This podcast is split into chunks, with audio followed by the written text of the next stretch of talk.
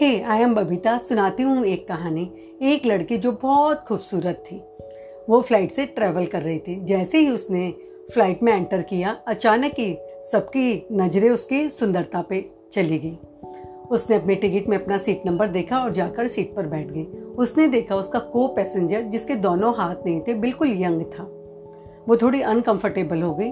उसने air hostess को call किया और कहा I want to change my seat I can't seat here air hostess ने चारों ओर नज़र दौड़ाई, लेकिन कोई भी सीट खाली नहीं थी। उसके बाद मुस्कुराते हुए एयर होस्टेस ने कहा, मैम, आपको यहाँ क्या प्रॉब्लम हो रही है? उस लड़की ने कहा कि, मैं ऐसे लोगों के साथ नहीं बैठ सकती जो फिजिकली फिट ना हो डिजेबल हो। यह सुनकर एयर होस्टेस कहती है कि, ठीक है, मैं अपने क्रू से बात करती हूँ, फिर बताती हूँ और वहाँ से चली जाती है। क्रू की मीटिंग होती है और उन्होंने डिसाइड किया, वो फैसला लेकर उस लड़की के पास एयर होस्टेस पहुँच जाती है।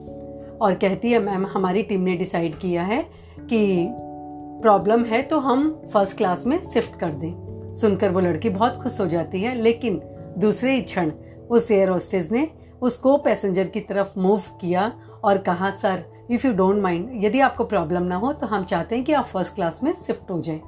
ये सुनकर उस को पैसेंजर, जो कि एक सैनिक था, एक सोल्डर था, उसने कहा, मैं इंडियन आर्मी का एक वफादार सैनिक हूँ। मैंने युद्ध में अपने दोनों हाथ खो दिए। इस लड़की की बात सुनकर मुझे ऐसा लग रहा था, मैंने किन लोगों के लिए युद्ध किया और अपने दोनों हाथ गंवा दिए। क्या फ़ायदा इसका? लेकिन जैसे ही ये बात सबने सुनी, सबने, फ़्लाइट के जितने भी पैसेंजर थे, सबने खड़े होकर स्टैंडिंग ओवेशन दिया, खड़े होकर तालियाँ बजाई उस शोल्डर के लिए और रिस्पेक्टफुली उस एयर होस्टेस ने उस शोल्डर को लेकर फ़र्स्ट क्लास में बैठाया।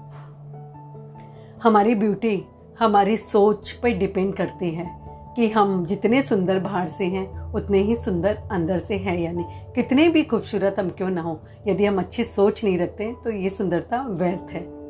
इसका कोई मोल नहीं, है ना? सोचो सोचो। Thank you